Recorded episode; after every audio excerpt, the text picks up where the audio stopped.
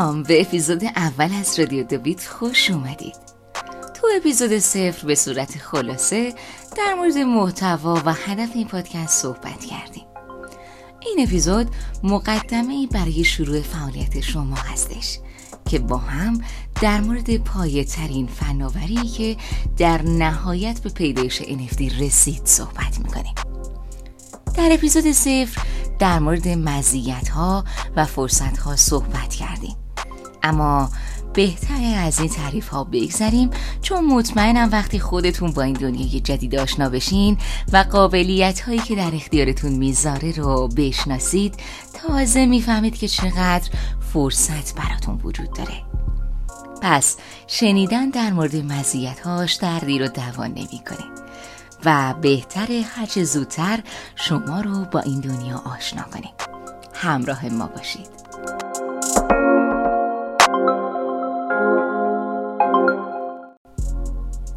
امروز می‌خوایم سه بخش رو با هم یاد بگیریم. یعنی این مباحث مقدماتی رو به سه بخش تقسیم کردیم. از پایه تا اصل مطلب. به نظر من برای اینکه بتونید فعالیت درستی داشته باشید اول باید پای و اساس رو قوی پرورش بدید. پس قاعدتا امروز هم قراره در مورد مباحث پایه NFT صحبت بکنیم. یعنی درباره بلاکچین و رمزارزها. بعد از شناخت این دو خودتون درک مطلوبی از NFT پیدا خواهید کرد. در این قسمت می‌خوایم با ماهیت کلی بلاکچین و رمزارزها کمی تخصصی تر و کاربردی آشنا بشیم. اینکه شناخت درست و کاملی از این مباحث داشته باشید فهم بهتری رو براتون از موضوع NFT فراهم می‌کنه. خب دیگه از اینا بگذریم. بریم سراغ اولین بخش که مهمترین فناوری برای هر اونچه که هست. که قرار در موردش صحبت کنیم. یعنی بلاکچین.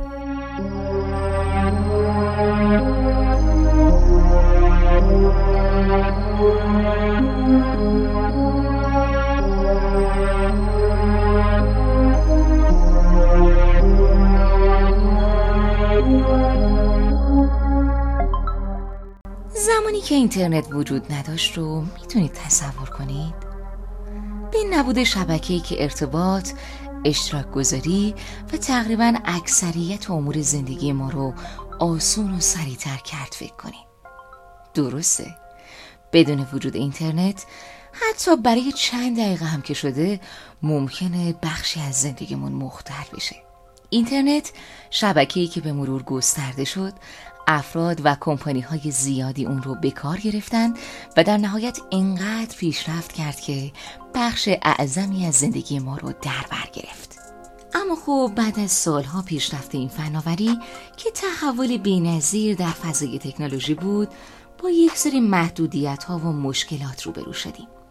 مثل عدم مالکیت، وجود محدودیت ها از طرف ارگان ها و سازمان های مختلف و نداشتن فرصت های جدید برای پیشرفت بیشتر و یا حتی درآمدزایی به صورت مستقل. پس با توجه به تقاضای انسان ها و قابلیت هایی که برای توسعه زمینه های مختلف زندگی خودشون از طریق تکنولوژی به اون نیاز داشتن شبکه‌ای در سال 2008 به عموم مردم معرفی شد به نام بلاکچین حالا بلاکچین چیه؟ بلاکچین یک database امن غیر متمرکز و اشتراکی است که به صورت زنجیره کار می‌کنه. هر بلاک در زنجیره مسئول ذخیره سازی نوعی از اطلاعاته. بلاکچین به لطف زبان برنامه نویسی خودش که cryptography ه امنیت اطلاعات شبکه رو تأمین کرده. این زبان برنامه نویسی تمامی داده ها رو به رمز تبدیل می‌کنه. بلاکچین از دو کلمه بلاک و چین تشکیل شده و معنای لغوی بلاکچین زنجیره بلوکی است. یه لحظه تو ذهنتون تصور کنید.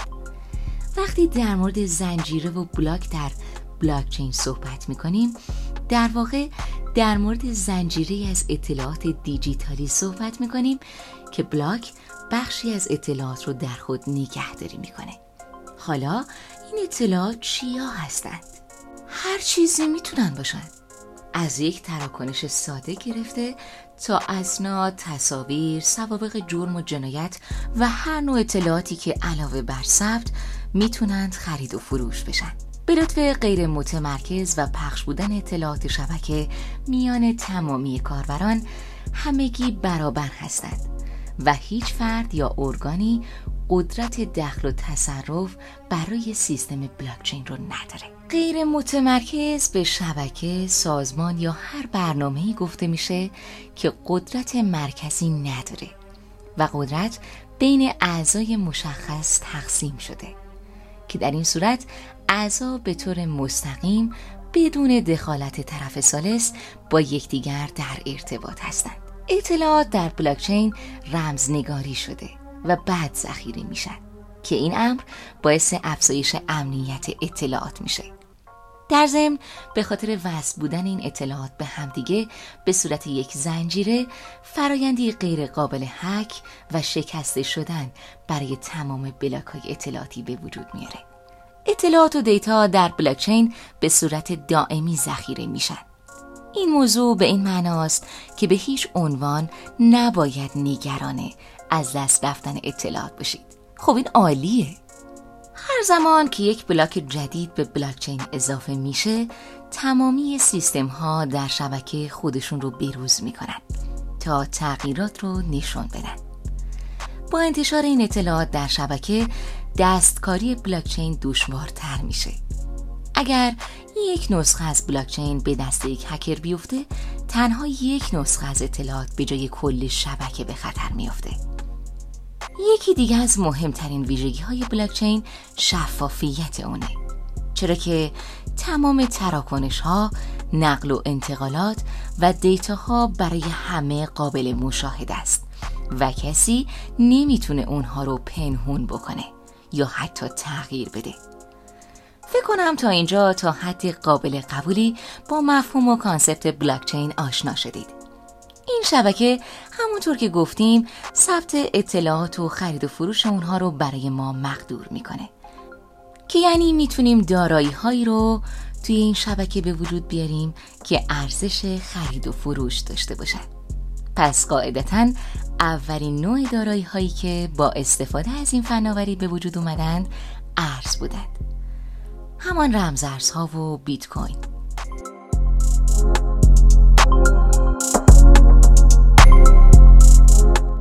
خب برای خودم هم سخت باورش که انقدر خلاصه و زود تونستیم مبحث گسترده بلاکچین رو ببندیم. هرچه بیشتر در موردش بدونید تازه می‌فهمید که چقدرش رو نمی‌دونید. این دریا هیچ وقت تموم نمیشه. خلاصه که سال 2008 یه فرد ناشناسی که دا الانم هیچ کس نمی‌دونه کی بوده و اصلا اهل کجا بوده به اسم ساتوشی یک اساسنامه ای رو منتشر کرد که در اون در مورد کاربرد بلاکچین برای تولید نوعی ارز به صورت دیجیتال به نام بیت کوین توضیح داده بود. اساسنامه یا وایت پیپر کار کرد اهداف و راه حل مسئله ای رو بیان می‌کنه. بیت کوین رفته رفته در طول سالها به قیمتی بیش از چند دلار و نهایتا در 2013 به بالای هزار دلار رسیده بود. و سال 2015 ناگهانی تا 20 هزار دلار رسید. شاید جالب باشه بدونید که بالاترین حد قیمتی هم که تا به حال رسیده بوده 60 هزار دلار بوده. بیت کوین در واقع یک شبکه بلاکچین هستش که ارزهای رمزنگاری شده در اون تولید میشن. این ماینینگ یا استخراج که احتمالا زیاد شنیده باشید همین فرایند تولید این ارز هستش. که از طریق حل شدن معادلات ریاضی به شدت پیچیده توسط دستگاه ها به وجود میاد و در شبکه جریان پیدا می‌کنه. بعد از بیت کوین شبکه رمزارزهای دیگه نیز به وجود اومدن که نسبت به روند حرکت قیمت بیت کوین اونها هم نیز رشد می‌کردن اما صرفا روند کارکرد تمامی اونها مشابه بیت کوین بود یعنی صرفا به عنوان نوعی ارز برای خرید و فروش یا سرمایه گذاری استفاده می. تا سال 2015 که یک اساسنامه جدید با یک شبکه جدید به نام اتریوم منتشر شد و در نهایت راه اندازی شد. این شبکه دو هدف رو به عنوان کارکرد شبکش معرفی کرد. یکی همین تولید رمزارزی به نام اتر بود یکی هم تولید دارایی هایی که ارزشی فراتر از صرفا مادیت پول یا ارز دارند.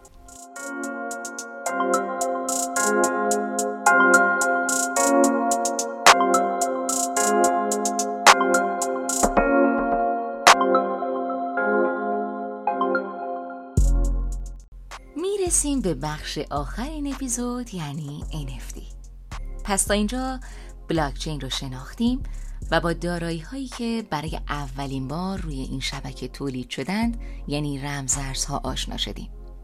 و ما حالا اتریوم.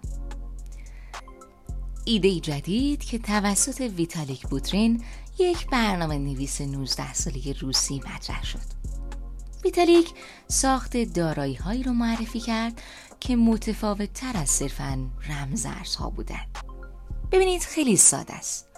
ما توی زندگی خودمون دو نوع دارایی داریم. یعنی در واقع هر اونچه که مالک اون هستیم به دو دسته کلی تقسیم میشه. هر نوع پولی که ما داریم نوعی دارایی قابل تعویز محسوب میشه.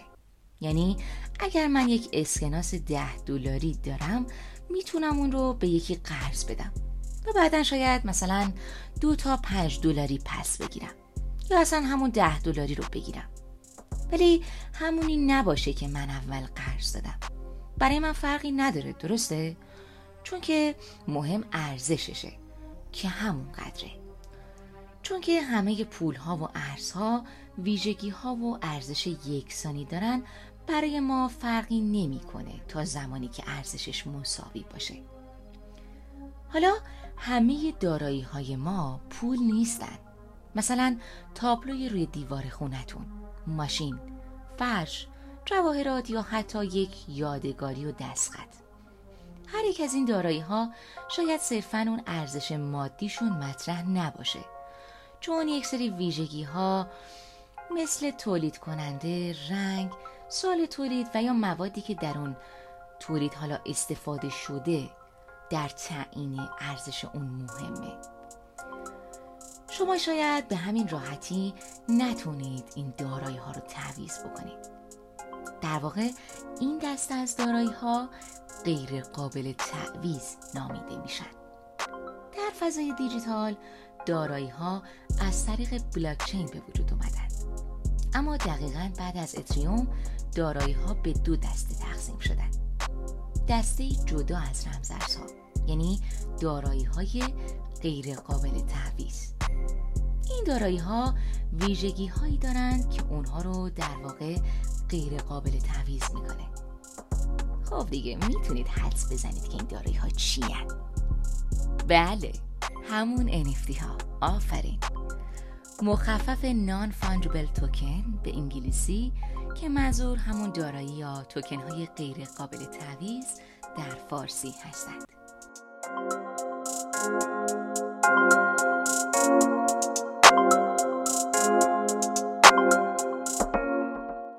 خب اینم از اپیزود اول که رسیدیم در مورد بلاکچین رمزارزها و در نهایت مقدمه در خصوص NFT صحبت امیدواریم که از این اپیزود که خیلی هم مهم بودش نهایت استفاده رو برده باشیم اینو بدونید که الان شما با شناخت این دنیا جلوتر و پیشروتر از خیلی از افرادی هستید که حتی اسم بلاکچین به گوششون هم نخورده. پس یه تبریک به شما از طرف تیم ما که این قدم رو برداشتیم و امیدواریم که تا آخرش هم در کنار ما باشید این پادکست رو به دوستان و آشنایانی که فکر می‌کنید پر از ایده هستند و دوست دارند با استفاده از تکنولوژی پیشرفت و کسب درآمد بکنند به اشتراک بذارید و حتما ما رو دنبال کنید. تا اپیزود بعدی خدافظ